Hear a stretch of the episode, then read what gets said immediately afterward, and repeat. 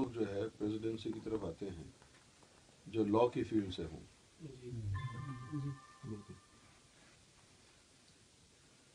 پاکستان میں بھی یہی ٹرینڈ ہے کہ جو لاء کی فیلڈ سے ہوتے ہیں وہ سیاست میں آ جاتے ہیں, یا بزنس مین, یا پھر قانون سے متعلقہ لوگ. یہ زیادہ تر بزنس مین پیسے کی وجہ سے آتے ہیں, پیسہ ہو تو پھر آدمی سب کچھ خرید لیتا ہے. اور یہ جو قانون وغیرہ پڑھے ہوئے ہوتے ہیں وکیل اور اس طرح کے لوگ, یہ شیطان ہوتے ہیں, سارے کچھ جانتے ہیں. اس طرح طاہر قادری نے وکالت بھی کی ہے لاء.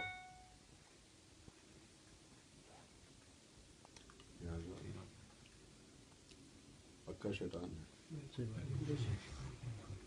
مولوی بھی ہو اور وکیل بھی ہو,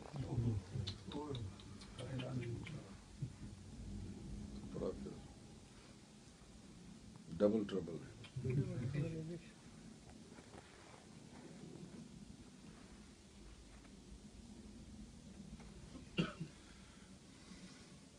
پاکستان میں ایوب خان کے بعد پرویز مشرف جو ہے اچھا لیڈر تھا. پاکستان میں قائدانہ صلاحیتوں والی شخصیات کا فقدان نہیں رہا. انڈیا کے پاس بھی یہی مسئلہ ہے. اب وہ نریندر مودی اگر مودی بن گیا تو کتنا برا ہوگا انڈیا کے لیے.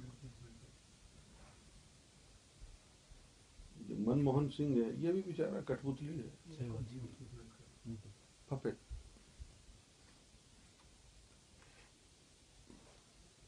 اسی طرح یہاں انگلینڈ میں ونسٹن چرچل کے بعد ٹونی بلیئر اچھا تھا.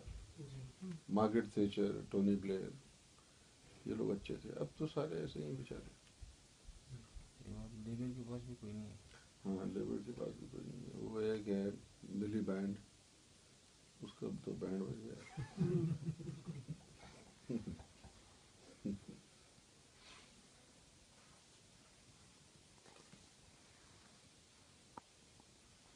قائدانہ صلاحیتیں نہیں ہیں. میں نے دیکھا ہے کہ ایسے ایسے بے وقوف لوگ بیٹھے ہوئے ہیں اتنی بڑی بڑی کرسیوں پہ, جن کو یعنی عام حالات میں ایک عام آدمی کی حیثیت سے بات کرنے کی تمیز نہیں ہے, اور اتنی بڑی بڑی کرسیوں پہ جا کے بیٹھ گئے.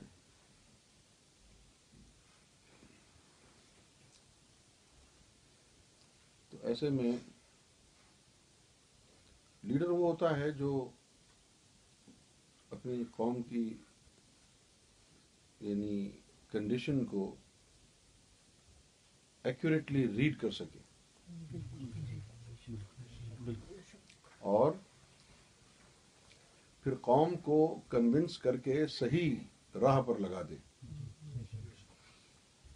لیکن یہ تمام کام تو اس وقت ہوں گے جب آدمی مخلص ہوگا. کوئی جن لوگوں کو لوٹ کھسوٹ کرنے سے فرصت نہیں ہے, وہ صرف اپنا پیٹ پالنے کے لیے آئے ہیں. جس طرح ہمارے الطاف حسین صاحب ہیں, ایک نمبر کے چور ہیں. چور آدمی, بدتہ خوری, بدماشی, قتل و غارت, دہشت گردی, بس یہی ہے.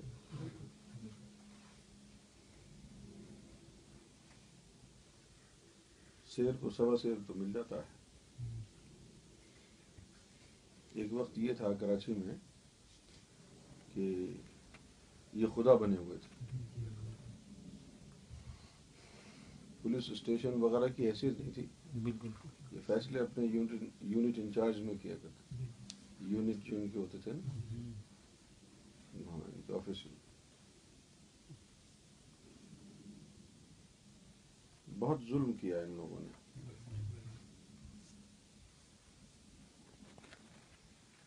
پھر حکومت نے دو دھڑے بنا دیے ان کے, ایک حقیقی ہو گئی اور ایک یہ متحدہ.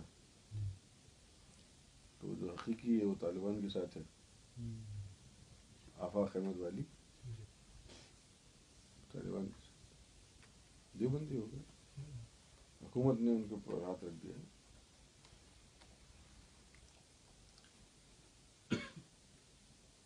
تم نے دیکھا الطاف حسین کو حال ہی میں، اس کی تصویر دیکھی؟ ہاں، ایسا لگتا ہے کہ ابھی پھٹنے والا ہے. وہ کھانے کے علاوہ کوئی کام نہیں ہے.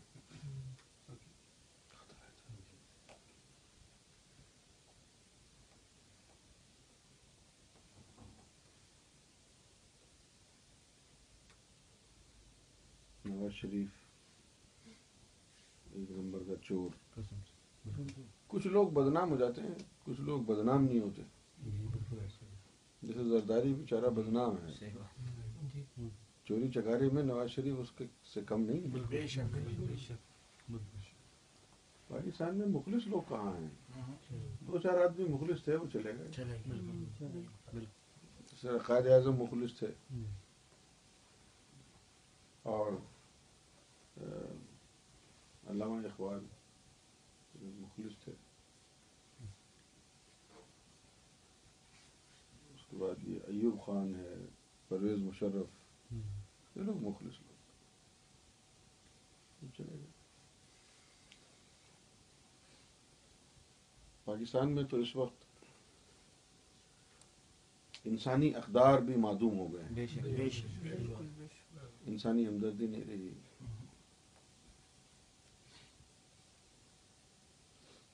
ایک وقت ایسا بھی گزرا ہے کہ جب میت ہو جاتی تھی کہیں تو دور دور تک جو ہے لوگ سوگوار ہوتے تھے، اداس ہو جاتے تھے. اور اب جو ہے ابھی 10 آدمی مرے ہیں، آدھے گھنٹے بعد جو ہے ٹریفک چل گیا، پتہ بھی نہیں چلا کہ یہاں کچھ ہوا ہے. برابر کے گھر میں فائرنگ ہوئی ہے، 10 بندے مر گئے، ادھر والوں کو احساس بھی نہیں ہے. روزانہ کا معمول بھی ہو گیا ہے.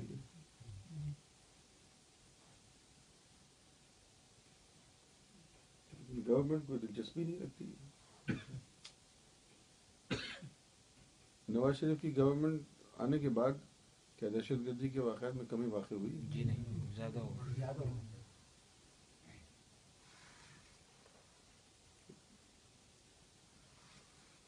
اگر میں آپ لوگوں سے یہ پوچھوں کہ پاکستان میں کوئی ایک ڈپارٹمنٹ ایسا بتائیں کہ جو نسبتاً کم بے ایمان ہو، تو آپ کس ڈپارٹمنٹ کا نام لیں گے؟ کوئی بھی ایسا نہیں. کوئی بھی نہیں. کرسچن والا ڈپارٹمنٹ. وہ کرسچن والا ڈپارٹمنٹ نہیں ہے جو صفائی کرتے ہیں میونسپل کارپوریشن، وہ ایماندار نہیں ہے. کہاں ایماندار؟ اس میں سارے کرسچن ہیں. ارے حاضر لگا، کرسچن کون سے ہیں جو آسمان سے آئے ہیں؟ پاکستانی پاکستانی ہوتا ہے، چاہے کرسچن ہو یا مسلمان ہو. یعنی ایماندار ہو تو صفائی ہو نا. دیکھا تم نے کتنی پتے کی بات کی ہے. اگر ایماندار ہوتے تو صفائی ہوتی. ہاں تم کیا بولو؟ میں والد صاحب کے ساتھ کام کرتا تھا تو ہم رات کے 1 بجے نکلتے تھے، تو یا تو ہم روڈ پہ ہوتے تھے یا یہ لوگ جو سویپر ہوتے تھے. یار یہ تو بہت پرانی بات ہے نا، اب نہیں ہے ایسا. اسی طرح ہم بھی جب رات کو روڈ پہ نکلتے تھے کراچی میں تو گاڑی آتی تھی، وہ سڑکوں کو دھوتے تھے، لیکن اب دھوتے ہی نہیں، اب تو خون دھلتی ہیں سڑکیں. صحیح بات ہے.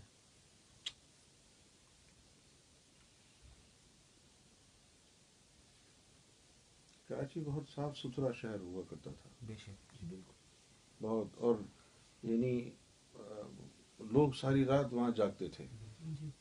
کچھ علاقے ایسے تھے کہ جہاں ہر وقت ریسٹورینٹس کھلے رہتے تھے، جیسے کہ کھارا در کا علاقہ تھا رات بھر، بھیم پورہ کا علاقہ اور رام سامی کا علاقہ، عثمان آباد، رات بھر کھلے رہتے. خاص طور پر لیاقت آباد 10 نمبر اور ڈاکخانہ. رات بھر جب چیزیں چلے جائیں پراٹھے اور قیمہ ہر وقت چل رہا ہے. لوگ فٹ پاتھ پر بیٹھ کر کے کھانا کھا رہے ہیں, چارپائیاں بچھی ہوئی ہیں, شیشہ پی رہے ہیں, مزہ آ رہا ہے. لیکن پھر 1986 میں یہ سب کچھ بگڑ گیا. کراچی میں ناظم آباد کا ایک علاقہ ہے جس کو ناظم آباد چورنگی کا علاقہ کہتے ہیں. وہاں ایک کالج ہے, گرلز کالج, سر سید گرلز کالج. وہاں پر ایک لڑکی جو ہے میری بس سے گر گئی. آپ کو پتہ ہے کہ کراچی کا جتنا بھی ٹرانسپورٹ ہے وہ پٹھانوں کے ہاتھ میں ہے. تو وہ گر گئی تو اس کے اوپر جو ہے پھر انہوں نے ایم کیو والوں نے ہنگامہ کر دیا. وہاں سے جو ہے ایم کیو ایم شروع ہو گئی 1986.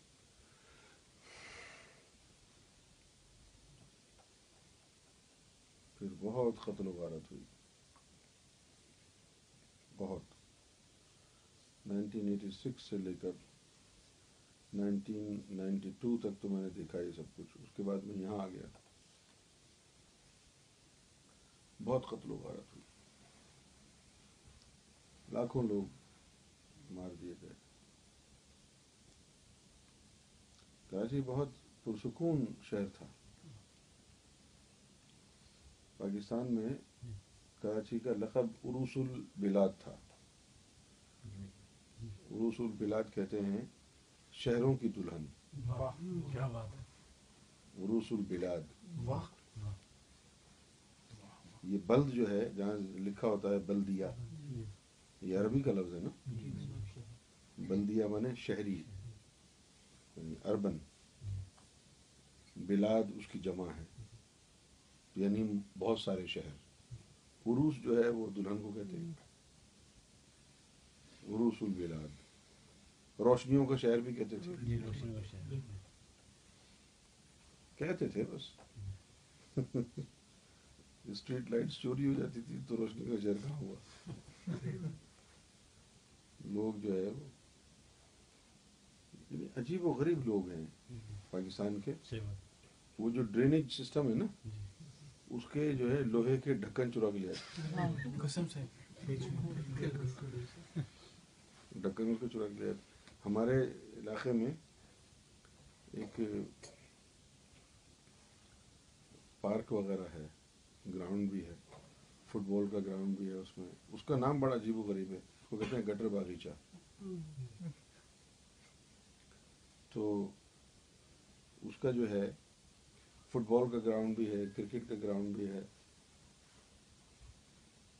تو یہ جو اس علاقے میں سندھی زیادہ رہتے ہیں, پرانے گولی مار, بلوچ اور سندھی. ان لوگوں کو فٹ بال کا بڑا شوق ہے, بلوچ اور سندھیوں. تو فٹ بال کا اسٹیڈیم جو ہے وہ بنا ہوا ہے وہاں. انہوں نے جو ہے فٹ بال کے اسٹیڈیم میں نئی جو ہے نا سیٹنگ ارینجمنٹس کی. ایک ہفتے میں لوگ جو ہے نا کرسیاں نکال کر کے خالی کر دیا. جو باتھ روم بنائے تھے اس کے دروازے نکال کے لے گئے, کموڈ نکال کے لے گئے.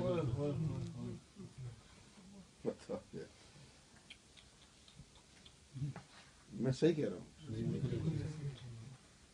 پشاور میں بھی ایسا ہوتا ہے, یعنی پورا پاکستان بگڑا ہوا.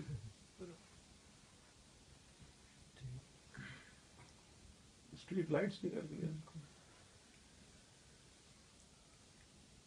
اور کراچی میں جو یعنی اکثر علاقے ایسے ہیں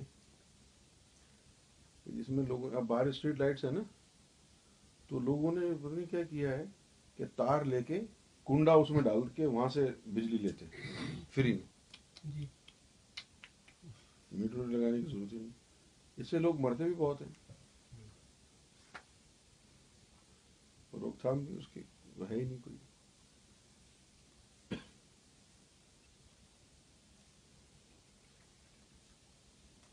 پھر وہ جو گیس اور بجلی کے میٹر ہوتے ہیں اس کے اوپر جو ہے میگنیٹ لگا کے اس کو سلو کر دیتے ہیں.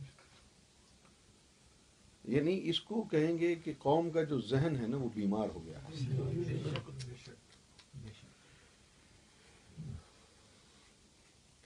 اب جو گدا گاڑی چلانے والا ہے اس کو کہتے ہیں کہ انکم ٹیکس دو, اور جو فیکٹری اونرز ہیں ان کو کوئی نہیں کہتا کہ ٹیکس دو. یہ بیماری ہے نا. یہ سختی جو ہے نا وہ ضروری ہوتی ہے, سخت قوانین. تو اللہ تعالیٰ نے بھی عبادت کرانے کے لیے لوگوں کو جو ہے جہنم سے ڈرایا, جہنم سے ڈرایا ہے, اور حوروں کو لالچ دیا ہے.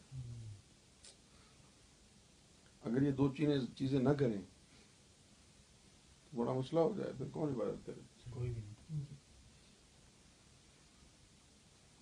لوگوں کے ذہن سے نکل جائے. اب ان لوگوں کو بھی سدھارنے کے لیے سخت اقدامات اٹھانے ہوں گے,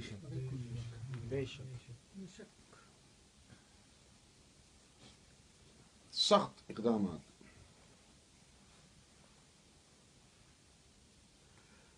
اب ہر ڈپارٹمنٹ میں ظاہر ہے ابھی وہ جو درویش آئے گا, اب وہ اکیلا درویش تو سب کچھ نہیں کر سکتا نا. صحیح بات. پورا جو ہے ملک چور ہے, وہ ایک ساہوکار کیا کر لے گا؟ اس کے لیے ایک یعنی اس کے ساتھ اچھی خاصی مخلص, ایماندار, ذاکر قلبی, دیانتدار لوگوں کی ضرورت ہوگی کہ وہ مختلف ڈپارٹمنٹس میں جائیں, نئے لوگوں کو بھرتی کریں. جس طرح کا پولیس کا ڈپارٹمنٹ ہے, اب پولیس کے ڈپارٹمنٹ جتنے بھی لوگ ہیں کوئی کا دکا کوئی, اب کوئی ہو گئے ہوں گے پڑھے لکھے لوگ, ورنہ زیادہ تر جو ہے نا وہ بیچارے انگوٹھا چھاپ ہیں اور چور ڈاکو ہیں جن کی توند نکلی ہوئی ہے. پروفیشنل لوگ ہوں.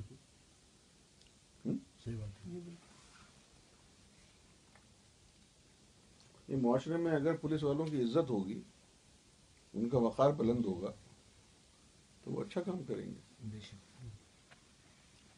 اب جس طرح یہاں جو کہ پولیس والوں کی عزت ہے یہاں پر نہیں,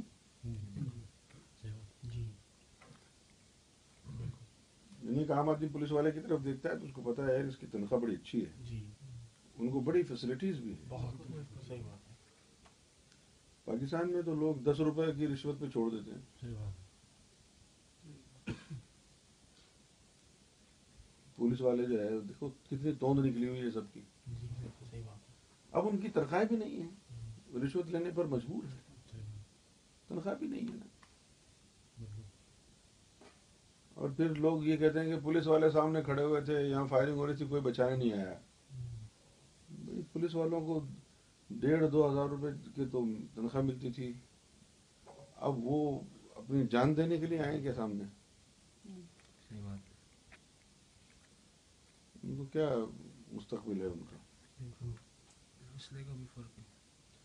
ہاں ابھی جو دہشت گرد ہیں ان کے پاس جدید ترین اسلحہ ہے, اور جو پولیس والے ہیں وہ بیچارے تو بس 1947 کے زمانے کا اسلحہ ہے.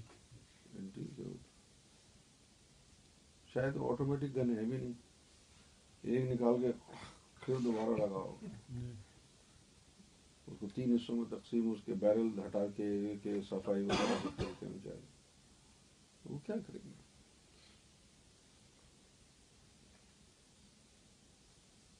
پاکستان کے اندر کہتے ہیں میڈیا آزاد ہے, عدلیہ آزاد ہے. پاکستان کے اندر نہ میڈیا آزاد ہے نہ عدلیہ آزاد ہے, صرف مولوی آزاد ہے. جس مولوی کا جو جی چاہتا ہے وہ کہتا ہے اور کرتا ہے. 3 چیزوں کو پہلے دن ہی درویش کو درست کرنا چاہیے, ایک تو صحافیوں کو, ایک مولویوں کو, اور ایک پولیس والوں. صحافی, مولوی, پولیس. واہ. کیوں؟ یہ جو صحافی ہیں یہ بڑی کتی چیز ہے. ان کو آپ معاشرتی پولیس کہہ, وہ مولوی کہہ لیں, بہت جھوٹے ہوتے ہیں. بہت تصویر کا رخ ہی تبدیل کر کے جو ہے نا زمانے کو ایک نئی کہانی دے دیتے ہیں. صحافی. حضرت علی نے تو صرف مولویوں کو مروایا تھا. درویش کو چاہیے کہ یہ جتنی بھی پولیس ہے سب کو مار دے سب. اب یہ جو لاوارث لڑکیاں ہیں جو دارالامان وغیرہ میں چلی جاتی ہیں, پولیس والے ان کو پروسٹیوٹ میں بنا دیتے ہیں. دارالامان سے لڑکیاں, ہر سیاستدان چلے جاتے ہیں, پولیس میں بھتہ چل رہا ہے. جی بالکل, پولیس کے پاس بھی جا رہی ہیں. بے شک. تو مولویوں کو, صحافیوں کو اور پولیس والوں کو سب کو جیسے ہی وہ اس کو جو ہے پاور ملے فوری طور پر چلو جی واہ شروع ہو جاؤ. اور وہ درویش کیا کرے گا؟ سب سے پہلے تو فوج کے اندر جو طالبان کی عناصر ہیں سب سے پہلے ان کو اڑائے گا. وہ ڈسکو جانے والے فوجی, شراب پینے والے فوجی, ان لوگوں کو ساتھ ملا لے گا. کیونکہ یہ مذہبی نہیں ہوتے نا. کیوں؟ یہ اچھے لوگ ہوتے ہیں. بے شک ہم نے ٹون ہے, وہ شراب پی کے کیا کسی کو نقصان پہنچائیں گے. ٹون ہے بیچارے وہ. تو پھر فوج کے ساتھ مل کر سارا, فوج کے بغیر نہیں ہوگا یہ کام. بے شک فوج کے ساتھ مل کر کے کریں. اب یہ جو قبائلی علاقے ہیں ان لوگوں کو کہہ دینا چاہیے کہ بھائی ٹھیک ہے, آپ پاکستان کا تو حصہ ہیں بھی نہیں, ہیں کیا؟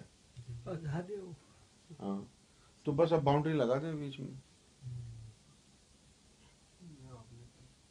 ہاں آپ آزاد ہیں, آپ آزاد رہیں. نہ آپ کا یہاں جانا ہوگا نہ یہاں کا لوگوں کا وہاں آنا ہوگا. آپ آزاد رہیں گے. کیونکہ بہت گند ہو رہا ہے, بہت زیادہ گند ہو رہا ہے. ابھی جو کشمیر کی بات ہے, انڈیا کو کہیں گے ہاں بھی تم کو لینا ہے تو لے لو, صرف ایک شرط ہے کہ یہ لے کر کے ایک جو ہے وہ بارڈر, خاردار بارڈر بنا دیں, اس کے پیسے آپ نے دینے. یہ پوری بارڈر بنا دیں, کوئی آئے گا جائے گا نہیں. کشمیر جان چھوٹ جائے یار. زمین کے خطے سے کیا ہے؟ بے شک زمین. یہ کہتے ہیں کہ پاکستان کی شہرک ہے کشمیر. ابھی تک جو ہے پاکستان بغیر شہرک کے چل رہا ہے. صحیح بات ہے. یہ صرف ان لوگوں کے جو ہے نا سیاسی نعرہ ہے, سیاسی نعرہ ہے. اسی طرح بلوچستان ہے, بلوچستان کے اندر شر پھیلایا ہوا ہے ایران نے. وہاں بارڈر کنٹرول ہونا چاہیے, ترقیات کام ہونے چاہیے ہر جگہ, جو لوگوں کو روزگار ملے. ٹھیک ہے نا. اور دوسرا جو سب سے بہترین کام ہوگا وہ معلوم کیا ہوگا؟ یہ سندھ کا صوبہ ختم ہو جائے گا, پنجاب کا صوبہ ختم ہو جائے گا, بلوچستان کا صوبہ ختم, صرف پاکستان رہ جائے گا. کیسا ہے؟ یہ سرحد نہیں ہے, یہ سندھ نہیں ہے, یہ پنجاب نہیں ہے, وہ بلوچستان نہیں ہے, یہ صرف پاکستان. کیسا ہے؟ قوم کا تصور تبھی آئے گا, قوم کا تصور تبھی آئے گا. آپ نے, آپ کی زبان پشتو ہے, آپ بولیں پشتو, لیکن قومی زبان اردو ہے. سب لوگ ایک ہی لہجے میں اردو بولیں. یہ نہ ہو کہ پنجاب کے لوگ پنجابی ایکسینٹ میں اردو بول رہے ہیں, پٹھان جو ہے اپنے بھی اس کا اسٹائل ہے اردو بولنے کا, کراچی کے جو لوگ ہیں وہ بمبئی کے اسٹائل میں اردو بول رہے ہیں چوٹیا. ہاں وہ انڈین فلمیں دیکھ دیکھ کے ان کی زبان ہی بگڑ گئی. اب کبھی کبھی ہمارے بھائی وغیرہ فون کرتے ہیں کراچی سے, تو کچھ سمجھ بھی نہیں آتا کیا بول رہے ہیں. اس طرح بولتے ہیں, ان کی زبان ہی بدل گئی. ٹپوری لینگویج ہوگی, ٹپوری ہے نا.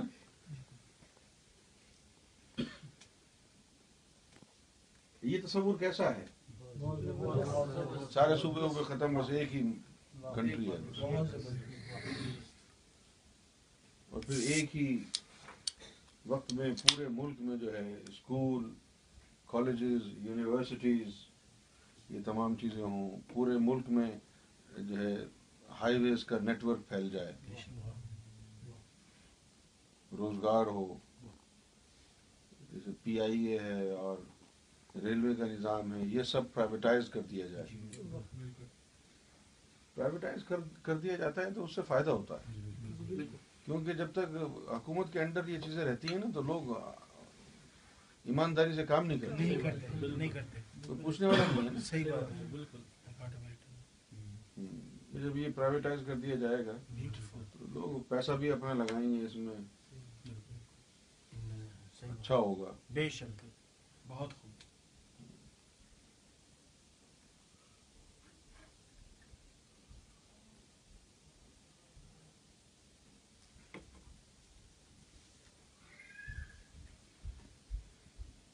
سپریم اتھارٹی,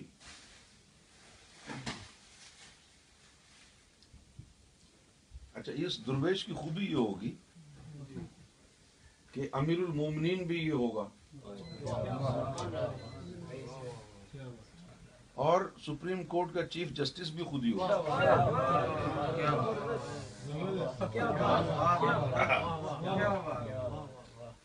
فوج کا کمانڈر ان چیف بھی خود ہی ہوگا. کیا بات ہے, تبھی تو مزہ آئے گا.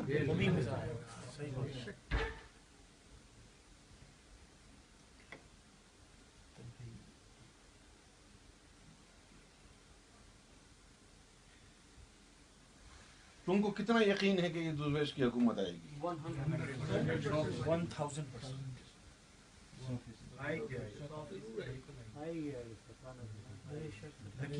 بس جب سرکار کی زبان مبارک سے نکل گیا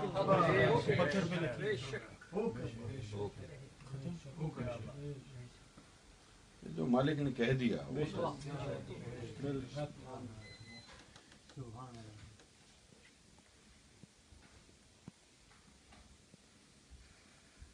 اب ہم اسی طرف جا رہے ہیں.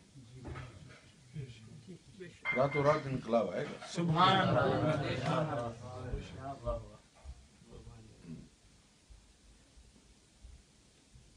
یعنی انقلاب آنے سے ایک دن پہلے آپ کو پتہ نہیں ہوگا کہ کل کیا ہونے والا ہے.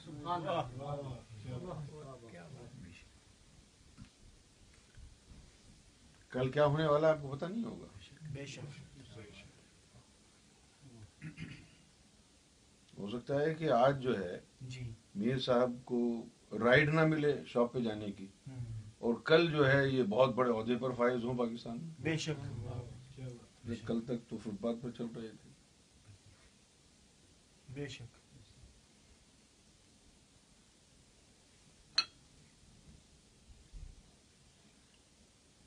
سرکار نے فرمایا جی کہ دنیا کے فیصلے پاکستان کی ہاں اور نہ میں. پاکستان کہے گا کہ ہاں بھائی ایسا کر لو تو ساری قوم میں کہیں گے ہاں جی بالکل ٹھیک, اور اگر پاکستان کہہ دے گا کہ نہیں یہ کام صحیح نہیں ہے تو سب کہیں گے ہاں جی یہ کام نہیں کرنا ہے. سرکار نے یہی فرمایا نا کہ پاکستان کی ہاں اور نہ میں فیصلے. کچھ لوگوں نے پاکستان سے, عام لوگوں نے سوال کیا ہے کہ یہ جو درویش کی حکومت آئے گی تو کیا نظام ہوگا, کیا خلافت کا نظام ہوگا؟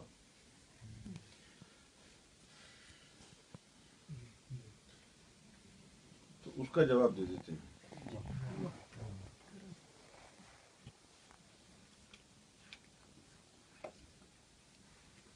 پہلے تو اس خلافت کی بات کرتے ہیں جس کا لوگ ذکر کرتے ہیں.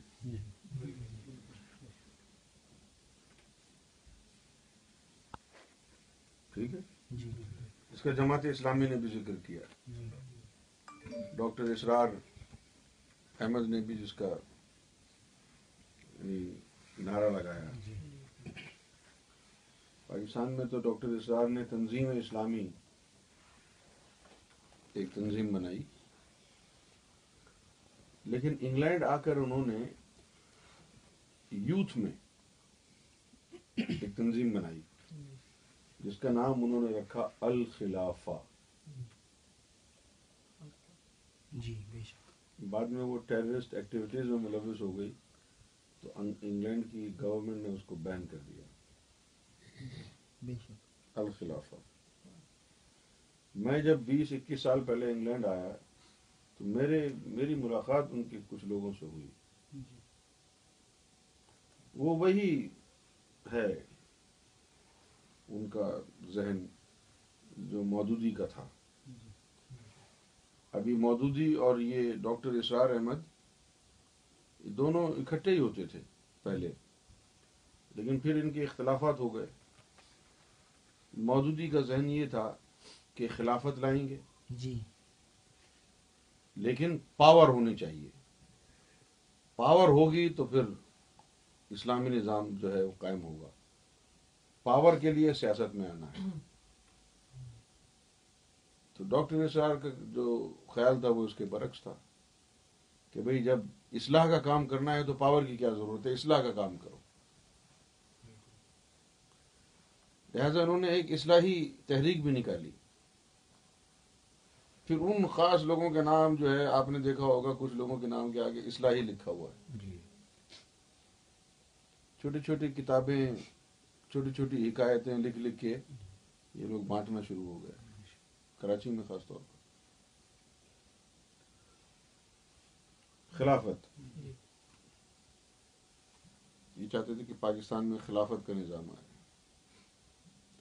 لیکن خلیفہ جو ہے کون ہے؟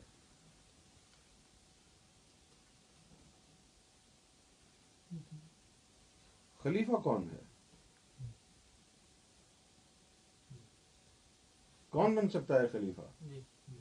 خلیفہ کو خلیفہ کون بنائے گا؟ کیوں سب سے پہلے تو ہم یہ دیکھتے ہیں کہ خلیفہ کا جو مطلب ہے وہ کیا ہے، اور خلیفہ کون سی زبان کا لفظ ہے. اب یہ جو لفظ ہے خلیفہ، اس کا بیک گراؤنڈ کیا ہے، کہاں سے آیا یہ لفظ، اس کا مطلب کیا ہے. خلیفہ جو لفظ ہے وہ سریانی زبان کا لفظ ہے، ٹھیک ہے. اور خلیفہ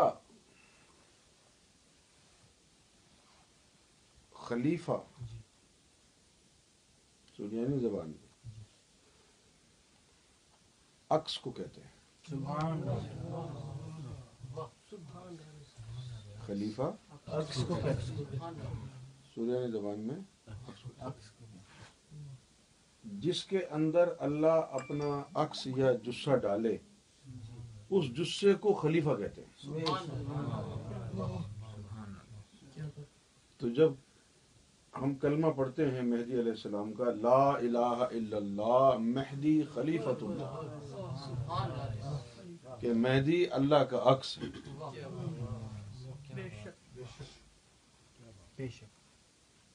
اب اللہ کا عکس تو صرف ایک ہی آدمی میں تھا، حضرت علی میں.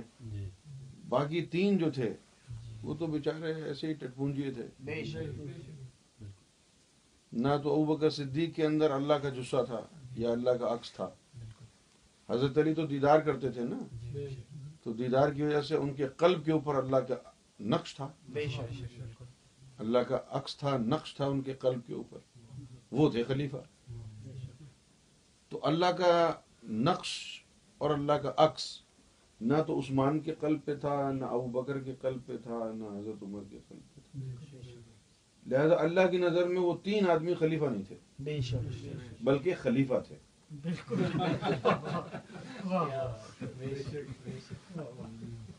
یہ کراچی کی زبان. یعنی جو کراچی میں جب کوئی فتنہ فساد کرے یا کوئی شر پھیلائے، یہ لڑائی جھگڑا کرے، ہم لوگ کالج میں اس کو بولتے تھے آئیے خلیفہ گیری کر رہا ہے, خلیفہ جو ہے اس کو بولتے. تو جب اللہ تعالیٰ نے قرآن مجید میں یہ کہا کہ ہم دنیا میں اپنا خلیفہ مقرر کریں گے, ٹھیک ہے نا, آدم علیہ السلام کو, تو اس سے مراد یہ تھی کہ اب جو پیغمبر بھیجا جا رہا ہے اس کے اندر اللہ کی تصویریں ہوں گی.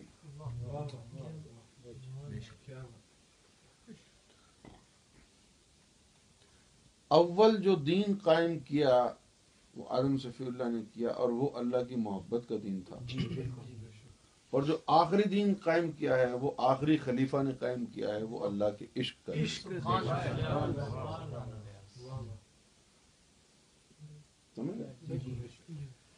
یہ نہیں ہے خلیفہ کہ بھئی آپ جو ہے ووٹ ڈالیں اور کہیں جی ہم اس کو خلیفہ بنائیں گے, بنا دیں, لیکن خلیفہ تو وہی ہوگا جس کے اندر اللہ کا نقش ہوگا, اللہ کا عکس ہوگا یا اللہ کا جسہ ہوگا. بالفاظ دیگر اللہ کے نقش یا عکس یا جسے کو خلیفہ کہتے ہیں.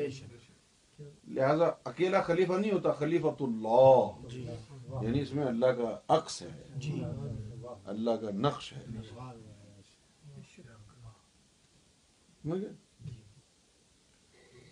اچھا, اب اس سے پہلے کہ آپ مزید گمراہی کی طرف جائیں, آپ کے اذہان ادھر ادھر آوارہ گردی کریں, خلیفہ جو لفظ ہے وہ داؤد علیہ السلام کے ساتھ بھی استعمال کیا اللہ نے, لیکن وہ صرف پیار سے کہا.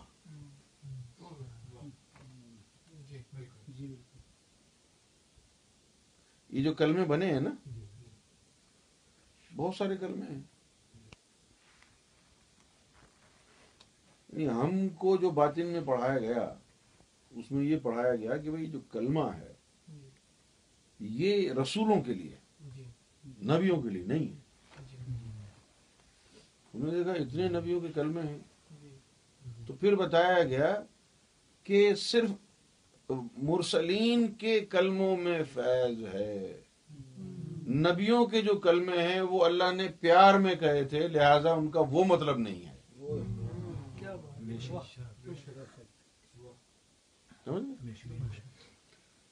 اس طرح آپ یعنی اس سے کیا فیض ہوگا, لا الہ الا اللہ اسماعیل ذبیح اللہ جو اللہ کے نام پہ کٹے, اسے کیا فیض ہوگا, اللہ نے پیار سے ان کو کہا تھا ذبیح اللہ, لا الہ الا اللہ اسماعیل,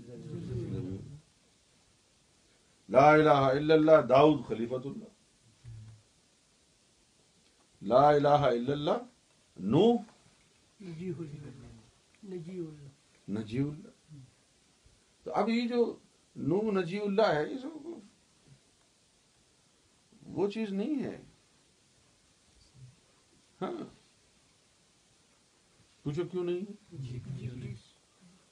بھئی یہ جو کیا نام ہے اس کا جو جنت کا دروغہ ہے رضوان, اب یعنی کبھی کبھی ملاقات ہوتی ہے نا ان سے,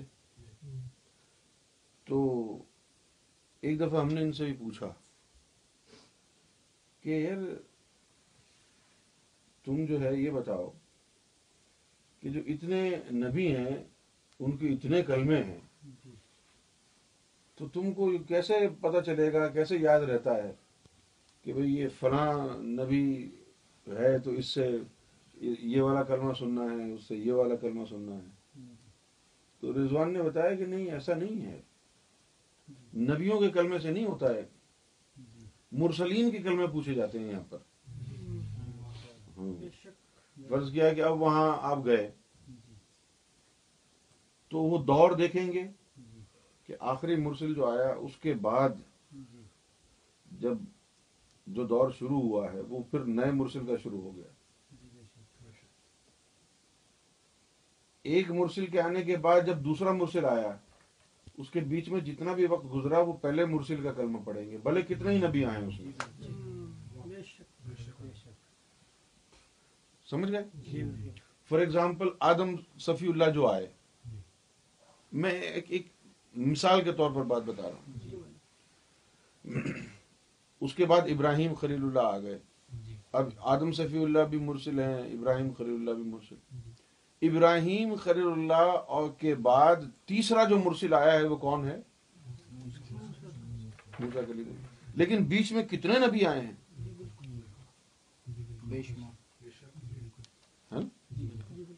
بہت سارے نبی آئے ہیں. تو پھر وہ کون سا کلمہ پڑھتے تھے؟ وہ انہوں نے کسی نبی کا کلمہ نہیں پڑھتے تھے,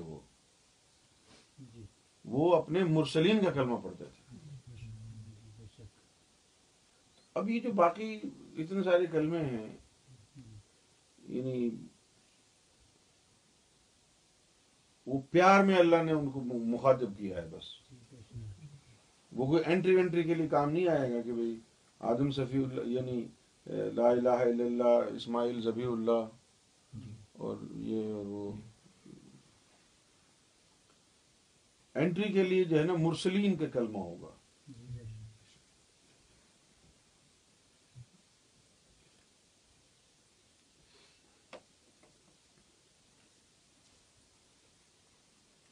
تو یہ خلیفہ کا لفظ اللہ نے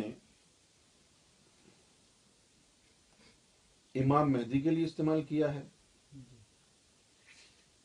یا پھر آدم صفی اللہ کے لیے استعمال کیا ہے کہ ہم زمین میں ایک خلیفہ مقرر کر رہے ہیں, سمجھ رہے؟ اور یہ جو خلیفہ ہے یہ کوئی پوسٹ نہیں ہے, یہ کوئی نظام نہیں ہے. جس طرح لوگوں نے خلیفہ سے خلافہ, خلافت نظام, خلافت نظام خلافت. نظام خلافت کیا ہوتا ہے؟ خلیفہ بنانے کا نظام, یعنی اس کا کوئی ناؤ نہیں, وہ نہیں ہے. خلیفہ تو بس خلیفہ ہوتا ہے, یہ نہیں ہے کہ وہ جو نظام بن جائے خلیفہ کا وہ خلافت کہلائے گا, ایسا نہیں ہے. خلیفہ صرف خلیفہ ہوتا ہے, اور خلیفہ اس کو کہتے ہیں جس کے اندر اللہ اپنا عکس ڈال کے بھیجے, اپنا کوئی جسہ ڈال کے بھیجے. بات سمجھ گئے آپ؟ اب مسلمانوں میں کیا ہے کہ خلفائے راشدین, راشد کہتے ہیں رشد والے کو, راشد کہتے ہیں خلفائے راشدین. اس کا مطلب ہے کہ یہ رشد والے خلیفہ تھے, کچھ گمراہ بھی خلیفہ ہوں گے, نہیں؟ یہ تو رشد والے خلیفہ ہیں, کچھ گمراہ بھی ہوں. آپ کو معلوم ہے کہ خلیفہ تو اللہ کی طرف سے آتا ہے نا, اللہ کی طرف سے آتا ہے نا. میں ان سنیوں سے یہ پوچھنا چاہتا ہوں کہ ایک دور ایسا بھی گزرا ہے کہ جس میں حضرت علی بھی خلیفہ تھے اور وہ امیر معاویہ وہ بھی خلیفہ بن کے بیٹھا تھا. اللہ کی طرف سے تو ایک ہی خلیفہ ہوتا ہے. اگر یہ سنی علماء طاہر القادری سمیت امیر معاویہ کے ساتھ رضی اللہ عنہ لگاتے ہیں اور ان کو صحیح سمجھتے ہیں تو پھر مجھے یہ بتائیں کہ اللہ نے جب ایک ہی خلیفہ بنانا ہے, وہ دوسرا خلیفہ بن کے بیٹھا تو وہ عمل صحیح تھا یا غلط تھا حضرت علی کے خلاف؟ آپ کیا کہتے ہیں؟ خلیفہ تو ایک ہی ہوگا نا ایک وقت میں.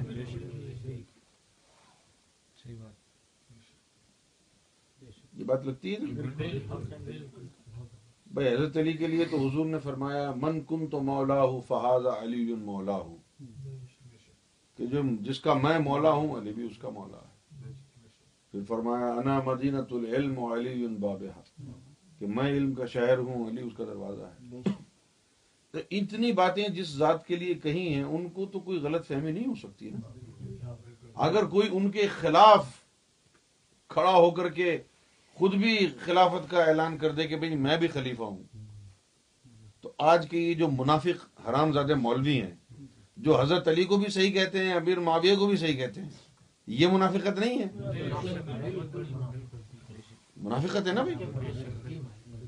بھئی ایک وقت میں دو خلیفہ کیسے ہوتے ہیں؟ اور پھر یہ بھی کہتے ہیں کہ خلفائے راشدین، امیر معاویہ کو اس میں شامل بھی نہیں کرتے ہیں اور خلیفہ بھی سمجھتے ہیں، حق پر بھی سمجھتے ہیں. ہے نا یار سارا گول مال، اپنی سمجھ میں تو نہیں آتا ہے مولویوں کی چالاکیاں چال بازی. خلفائے راشدین میں چار ہیں، خلفائے راشدین وہ پانچواں کہاں گئے؟ کیونکہ ایک وقت میں دو خلیفہ ہوئے ہیں. جب حضرت علی کی اور ان کی لڑائی ہو گئی تو مصر وغیرہ کی جو خلافت تھی وہ ان کے پاس تھی، امیر معاویہ کے پاس.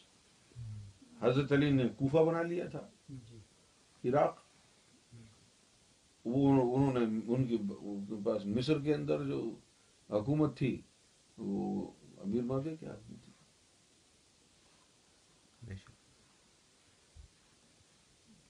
اب اس آدمی کو آپ صحیح کیسے کہہ سکتے ہیں کہ جو حضرت علی کے خلافت کے دور میں خود خلیفہ بن کے بیٹھا ہو اور یعنی ان کے مخالف ہو؟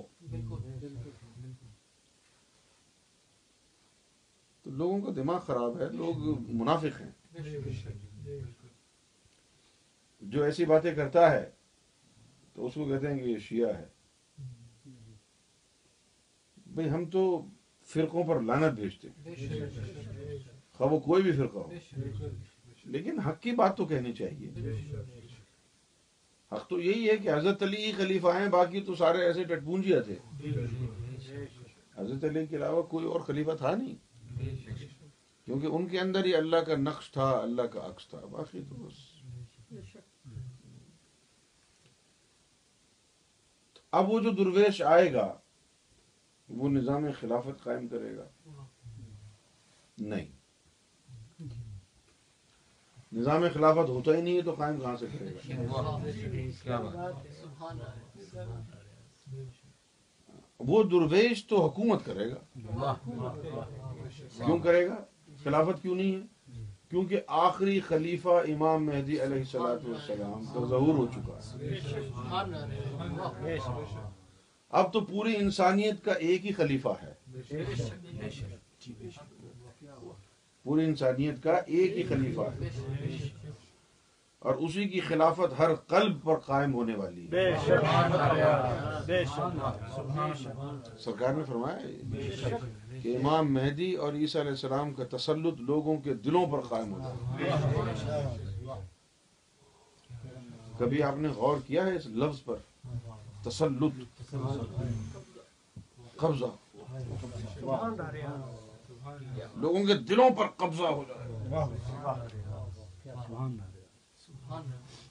یعنی in simple words in English, the hearts of humanity will be controlled by امام مہدی.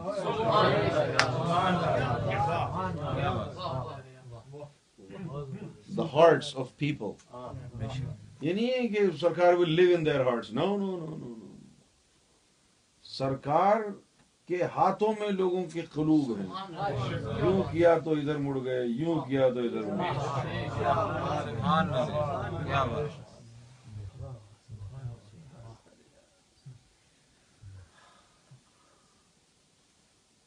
امام مہدی اور عیسیٰ علیہ السلام کا تسلط لوگوں کے دلوں پر قائم. اب یہ جو درویش ہے یہ تو یہ سمجھ لیں کہ اس جگہ کو پاک صاف کرنے کے لیے، اور کیونکہ وہ امام مہدی کا اڈا ہے پاکستان، وہ امام مہدی کا گھر ہے، امام مہدی کے لیے بنایا گیا ہے. ورنہ یہ قوم ایسی ہے کہ کوئی ملک آزاد کرا لے قسم سے. جس کا نعرہ لگا رہے ہیں یہ کشمیر کا ابھی تک وہ آزاد نہیں کرایا ہے.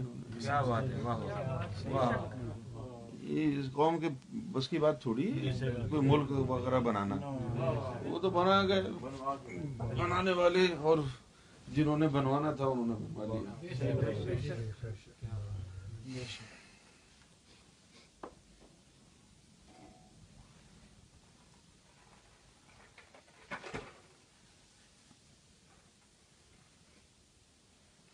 بہت سے لوگ یہ سمجھتے ہیں کہ صوفیزم کوئی قرآن و حدیث کے کوئی کاؤنٹر اوپینین ہے. ایسا نہیں ہے.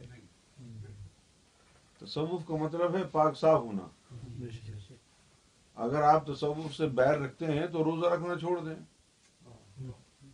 کیونکہ روزہ بھی اللہ نے فرمایا ہے کہ تم کو پاک صاف کرنے کے لیے فرض کیا، جس طرح روزہ اللہ نے پاک صاف کرنے کے لیے کیا، اس طرح اور بھی بہت ساری چیزیں اور بہت سارے طریقے اللہ نے انسانوں کو دیے ہیں کہ وہ اپنے آپ کو پاک صاف کریں۔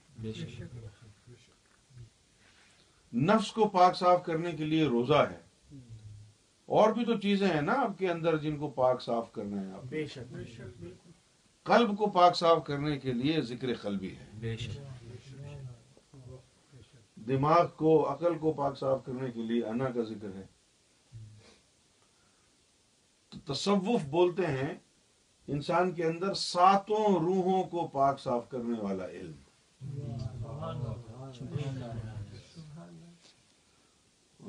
تھوڑی چھوٹی موٹی صفائی کا ذکر تو قرآن مجید میں آ گیا جو تمہارے پاس ہے، بالکل، اور جو خاص صاف کرنے والی چیزیں ہیں جی، ان کا ذکر خاص قرآن مجید میں آ گیا جس کو قرآن مکنون کہتے ہیں۔ سبحان اللہ۔ یہ جو درویش ہوگا جی ظاہری اور باطنی دونوں قرآنوں کو ملا دے گا۔ سبحان اللہ، کیا بات، کیا بات، ظاہری اور باطنی دونوں قرآنوں کو ملا دے گا۔ یہ ظاہری قرآن میں لکھا ہے تو یہ باطنی قرآن میں لکھا ہے۔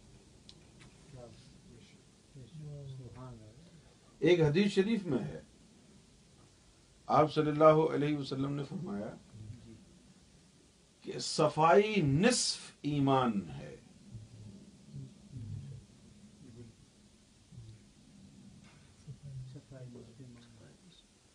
گھر صاف کرنا نصف ایمان ہے۔ یہ سرکار معاف فرمائے، زیر ناف بال صاف کرنا نصف ایمان ہے۔ سوچنے کی بات ہے، کہاں کی صفائی نصف ایمان ہے؟ واہ واہ واہ، کیا بات ہے۔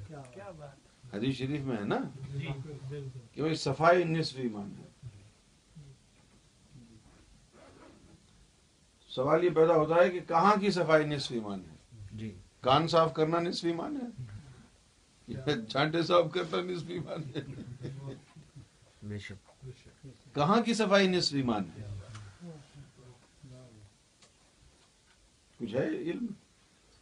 نفس کو پاک صاف کرنا آدھا ایمان ہے، اور قلب کو بھی پاک صاف کر لو تو پورا ایمان ہے۔ سبحان اللہ، بات سمجھ میں آ گئی؟ نفس کو پاک صاف کرنا آدھا ایمان، کیونکہ یہ جو تمہارے پاس قرآن ہے اس سے نفس ہی صاف ہو سکتا ہے نا، تو یہ پورا قرآن نفس کو سدھارنے کے لیے اتارا گیا بس، اور کچھ نہیں کر سکتا یہ قرآن۔ صفائی نصف ایمان۔ کون سی صفائی نصف ایمان ہے؟ نفس کو پاک کرنا۔ یہ جو قرآن ہے یہ 30 کے 30 پارے یہ نفس کو پاک صاف کرنے کے لیے اتارے گئے ہیں، اور وہ جو باطنی قرآن ہے وہ قلب کو پاک کرنے کے لیے ہے۔ جب ظاہری اور باطنی دونوں قرآن مل جائیں گے تو آپ مکمل پاک ہو جائیں گے۔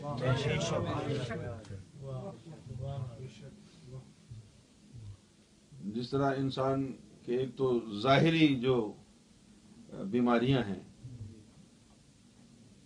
وہ ہوتی ہیں جن میں کوئی سرجری وغیرہ کی ضرورت نہیں پڑتی، کوئی بڑی بیماری نہیں ہوتی ہے، جیسے نزلہ، بخار، کھانسی، اس طرح کی جو بیماریاں ہیں اس کے اندر کوئی زیادہ تفصیل میں نہیں جاتے ہیں، تو ایسے علاج یعنی بیماریوں کے لیے ڈاکٹر جو ہے عام ہوتے ہیں جن کو فزیشین کہا جاتا ہے۔ جو آپ سے سمٹمز پوچھتے ہیں کہ بھائی بتاؤ کیا سمٹمز ہیں، کیا ہو رہا ہے، آپ کہتے ہیں جی کہ گلا دکھ رہا ہے، اچھا آ کرو، پھر وہ دیکھتے ہیں گلے میں وہ لال سرخ ہو رہا ہے، انفیکشن ہو گیا ہے، پھر وہ کتاب کھولتا ہے، اچھا جی یہ انفیکشن ہوا ہے تو اس کا بلڈ گروپ یہ ہے، اس کا یہ ہے، کتنی پوٹینسی کی دوائی دیں، کتاب میں دیکھ کر کے وہ دوائی لکھ کے دیتا ہے، ہو گیا۔ صحیح. لیکن ایک بندہ آتا ہے کہتا ہے جی مجھے اندر درد ہو رہا ہے, بڑا درد ہوتا ہے, یوں ہاتھ رکھتا ہوں یوں, اب وہ اندر جو درد ہو رہا ہے وہ فزیشن اس کا کچھ نہیں کر سکتا, کیونکہ وہ انسان کی انیٹمی سے اس کا تعلق ہے, اندرونی جسم سے ہے. اس کے لیے پھر جو ہے وہ ایکس رے وغیرہ ہوں گے, پھر وہ اندر کا علاج ہوگا. صحیح, تو ایک باہر کا علاج ہے اور ایک اندر کا علاج ہے. اسی طرح ایک باہر کی صفائی ہے اور ایک اندر کی صفائی ہے. تو یہ جو باہر کی صفائی ہے یہ آدھا ایمان ہے,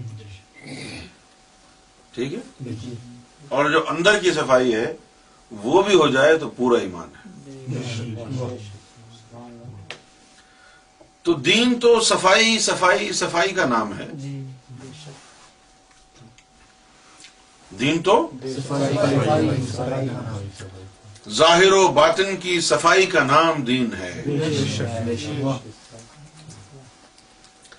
کتنے ناہنجار چغت, کتنے بدبخت, کتنے جاہل ہیں وہ لوگ جو تصوف کو رد کر دیتے ہیں اور کہتے ہیں کہ وہ قرآن کے عالم ہیں. تصوف کو ثابت کرنے کے لیے ایک ہی آیت کافی ہے. اللہ نے قرآن میں کہا کہ ہم نے تم پر روزے اس لیے فرض کیے تاکہ تم پاک صاف ہو جاؤ. بے شک یہ آیت بتا رہی ہے کہ تصوف کی حقانیت کیا ہے. بے شک روزہ پاک صاف ہونے کے لیے رکھتے ہیں نا, تو تصوف بھی تو پاک صاف ہونے کا نام ہے. یہ آیت ہی تصوف کی ہے. بے شک جو وہابی یا دیوبندی آج یہ کہتے ہیں کہ یہ نیا صوفی پاکستان, یہ کہاں کی بات ہے, تصوف تو کوئی علم ہی نہیں ہے, یہ تو حرام ہے. اگر تصوف حرام ہے تو یہ قرآن سے آیت نکال دو کہ ہم نے روزہ اس لیے فرض کیا تاکہ تم پاک ہو جاؤ, کیونکہ تصوف تو صفائی کا نام ہے, تقوی بھی صفائی کا نام ہے. تو روزہ رکھنا حرام ہو گیا اگر تصوف کی تعلیم حرام ہے, تو پھر روزہ رکھنا بھی حرام ہے. اگر روزہ رکھنا حرام ہے تو حضور پاک تو تقریباً ہر دوسرے تیسرے دن روزہ ہی رکھتے تھے. اگر یہ حرام حضور صلی اللہ علیہ وسلم کے عمل سے ثابت ہے,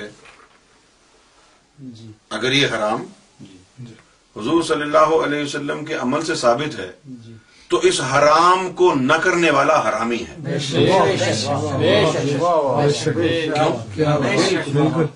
اگر یہ حرام حضور کی سنت سے ثابت ہے تو اس حرام کو نہ کرنے والا حرامی ہے. ٹھیک ہے, مان لیا ہم کو کیا ہے, اس کو حرام کہیں حلال کہیں, حضور نے کیا ہے قرآن میں حکم ہے, ہم بھی کر رہے ہیں. بالکل, آپ اس کو حلال کہیں یا اس کو حرام کہیں, قرآن میں لکھا ہے, حضور نے کیا, ہم بھی کر رہے ہیں. آپ کو یہ حرام لگتا ہے آپ نہ کریں, ٹھیک ہے نا. بالکل, لیکن لفظ صوفی باہر سے نہیں آیا ہے. اگر آپ صوفی نہیں بننا چاہتے تو حق کر آپ دھوتے کیوں ہیں, صفائی کیوں کرتے ہیں, کیوں؟ بھائی صوفی کا مطلب تو صاف ستھرا رہنے والا ہے. ایک ظاہری گند ہوتا ہے, ایک باطنی گند ہوتا ہے. کیا یہ وہابی دیوبندی جو تصوف کو حرام قرار دیتے ہیں, کیا ان کا جی چاہتا ہے کہ اپنے پاجامے میں ہگ کر بیٹھے رہے ہیں کرسی پر؟ نہیں, صفائی کرنے کو جی چاہتا ہے نا. بالکل, اگر بھائی صفائی کرنے کو جی چاہتا ہے, آپ پاجامہ گیلا نہیں کرنا چاہتے, بدبودار نہیں بننا چاہتے, تو اسی طرح کی صفائی انسان کے باطن کو بھی اس کی ضرورت ہے. کتنا گند لادا ہوا ہے تکبر کا, بغض کا, اناد کا, بہتان کا, الزاموں کا, غیبتوں کا. اس غلاظت کو بھی تو باہر نکالنا ہے من سے. پاجامے میں ہگ نہیں سکتے, موت نہیں سکتے, کیونکہ بدبو آئے گی, لیکن جو دل میں گند بھرا ہوا ہے اس کی صفائی کے علم کو حرام قرار دے رہے ہیں. بالکل, کیوں بھائی ظاہر کے اندر کیسے آپ ہاتھ ڈال کر کے کیسے اپنی تشریف کو دھوئیں گے؟ قرآن میں حدیث میں کہیں لکھا ہے کہ جی بیچ والی انگلی کو نیچے رکھ کر کے پانی کی دھار اس کے اوپر لے کر کے گانٹ پر رگڑیے تاکہ ساری ٹٹی آپ کی صاف ہو جائے، یہ کہیں لکھا ہوا ہے نہیں؟ لیکن گانٹ دھوتے ہیں روزانہ، بہن کے لوڑے مادر چود آج تصوف کو برا بھلا کہنے والے ہوتے ہیں نا، پانی نہیں ملتا تو ٹھیکریوں سے للی کو رگڑتے ہیں، رگڑتے ہیں بھی بہن چور، یہیں آ کے ٹانگ ٹوٹتی ہے ان ماں کے لوڑوں کی، یعنی جاہل قوم کو جو ہے چوتیا بناتے رہتے ہیں، اور تصوف کا کوئی ذکر نہیں ہے قرآن میں، یہ حرام ہے، کہاں لوڑا حرام ہے؟ بھائی جس طرح آپ اپنی گانٹ دھوتے ہیں، ہاکتے موتے ہیں، you want to keep your pants clean, تو اسی طرح قلب کو بھی پاک صاف رکھنے کا حکم ہے، یا آپ یہ چاہ رہے ہیں کہ بھائی آپ کا پاجامہ تو صحیح رہے، قلب جو ہے وہ گوبر سے بھرا رہے، اگر یہ چاہ رہے ہیں تو بڑی ہی لعنت ہے آپ کی، پاجامہ صاف ہے دل میں گو بھرا ہوا ہے۔ بھئی اگر پاجامہ صاف ہے آپ کا تو پھر دل بھی صاف ہونا چاہیے، اور دل کو صاف کرنے کا جو علم ہے وہ تصوف۔ کیوں؟ ایک حدیث شریف میں آیا، آپ صلی اللہ علیہ وسلم نے فرمایا کہ اے بنی آدم، تیرے جسم میں گوشت کا ایک لوتھڑا ایسا ہے کہ اگر اس کی اصلاح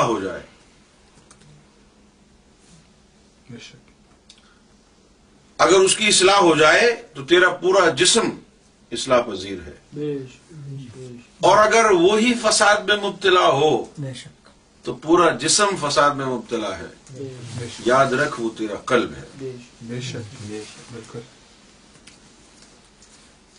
ایک جگہ یہ بھی کہا